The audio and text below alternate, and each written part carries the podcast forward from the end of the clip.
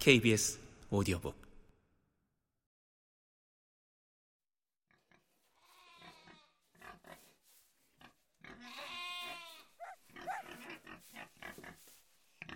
할머니 가족이 처음 도착한 곳은 카자흐스탄 남부 크즐 오르다주의 바이가쿰이라는 마을이었다. 이곳은 나무가 잘 자라지 못하는 척박한 땅이었고 주변에 물을 구하기조차 힘들었다. 엎친 데 덮친 격이라고 당신은 원주민인 카자흐스탄 사람들 역시 대기근에 씨름하고 있던 시기였다. 할머니의 가족은 어렵사리 폐가를 구해 그 마을에서 2년 정도를 버텼지만 결국 다른 지역으로 이동하기로 결심했다. 당시 이웃나라인 우즈베키스탄에 가면 고려인 집성촌이 많고 농사 지을 땅도 충분하다는 소문에 할머니의 조부께서 먼저 그곳으로 가셔서 작은 집을 지으셨다. 그리곤 다시 돌아와 온 가족을 데리고 새 보금자리인 우즈베키스탄을 향해 450km가 넘는 길을 걸어서 이동하셨다고 한다. 그때 할머니는 고작 다섯 살이었고 할머니의 어머니는 임신한 상태였기 때문에 고생이 이만저만이 아니었다. 끝도 없는 길을 걷 고 걷다 해가 지면 모르는 사람들의 집에 들어가 잠깐의 휴식을 청했다. 생면 부지의 남의 집에서 쪽잠을 청한 대가족은 날이 밝으면 다시 길을 떠났다. 가다가 배가 고프면 노상에 차이하나, 중앙아시아 전통 찻집에 들러 빵과 차로 허기를 달랬다고 한다. 그렇게 우즈베키스탄의 타슈켄트에 도착하니 정말로 인근에 고려인 마을이 많이 형성되어 있었다. 고려인들은 새로운 정착촌에 노부이 푸티, 폴리트오트델 등 과거 연해주에서 살던 마을의 명칭을 그대로 사용했다. 할머니의 가족은 스베르들로프 마을에 자리를 잡았다.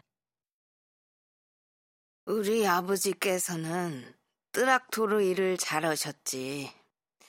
벼농사를 지으면 수확이 좋아서 창고에 보관할 자리가 없을 정도였어. 넘쳐난 것은 마당에 두었지. 날마다 방앗간에서 별을 찧었고 밤낮 없이 부지런히 일을 해서 현지인들한테 칭찬을 많이 받았어. 농사가 잘 되기도 했고 우리 아버지가 착해서 우리 집엔 10명이 넘는 우리 가족 외에도 다른 친척들도 함께 살았단다. 그리고 타지키스탄은 처음엔 갈 생각이 없었지.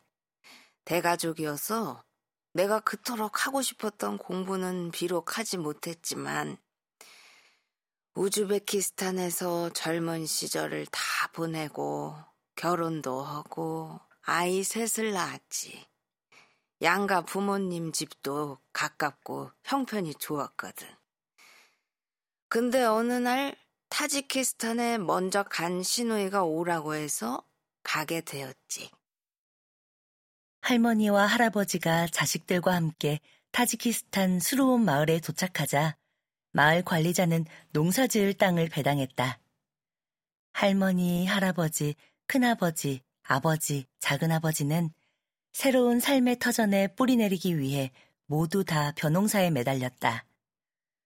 수루온 마을은 겨울에도 기온이 영하로 떨어진 적이 없고 여름에는 기온이 영상 45도까지 올라가는 고온 건조한 지역이었다.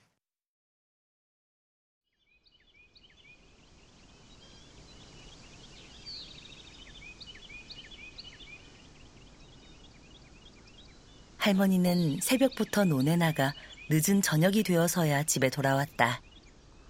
저녁에 집에 돌아오시면 쉴 틈도 없이 밥을 안 치고 닭을 100마리가량 사육하던 커다란 닭장을 청소하고 나서야 간단하게 늦은 저녁을 드셨다.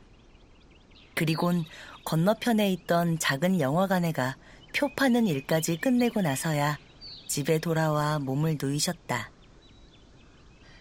그렇게 고된 노동으로 빠듯했던 삶이었지만 할머니와 나는 때때로 산에 올라가서 나무에서 피스타치오를 따먹거나 가을이 되면 마당에 자라는 석류와 감을 따서 먹기도 했다. 행복했던 기억으로 가득한 나의 어린 시절. 시골에서 할머니와 보냈던 그 시간이 오래된 명화의 필름처럼 내 기억 속에 그대로 남아있다. 그러나 안타깝게도 타지키스탄에서의 행복했던 어린 시절은 오래 지속되지 않았다.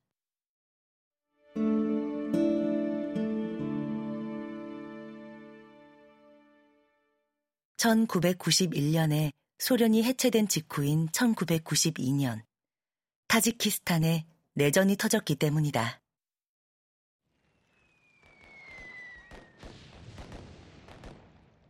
모든 마을에 외출 통제가 있어서 정해진 시간 외에 집 밖에 나서면 무장한 군인들이 무조건 총을 쏘았다.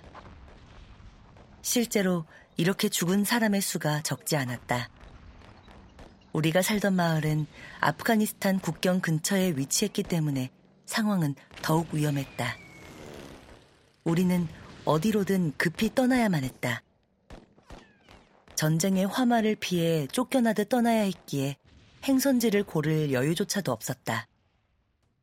그 당시 다른 구소련 공화국들과 마찬가지로 타지키스탄에도 여러 민족 출신들이 함께 살아가고 있었는데 그중 카자흐스탄계 사람들은 카자흐스탄으로 러시아계 민족들은 러시아로 떠났지만 갈 곳 없는 고려인들은 친척이나 친구들이 살고 있는 곳을 찾아 각자 도생해야만 하는 상황이었다. 다행히 조종사 공부를 위해 카자흐스탄 알마티로 떠난 큰아버지가 그곳에서 가정을 꾸리고 정착해 있었기 때문에 우리 가족은 알마티로 떠날 수 있었다.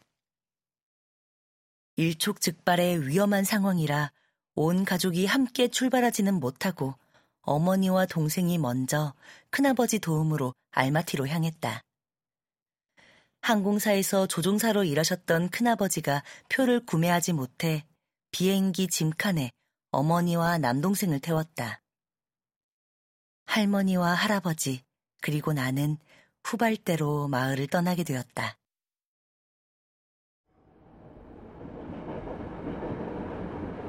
우리는 기차를 타고 알마티로 갔는데 어린 나의 뇌리에 깊게 새겨진 흔들리던 기차의 소음과 창문 밖으로 쉴 새 없이 변하던 풍경들을 떠올리면 여전히 가슴 한쪽이 아릿해짐을 느낀다.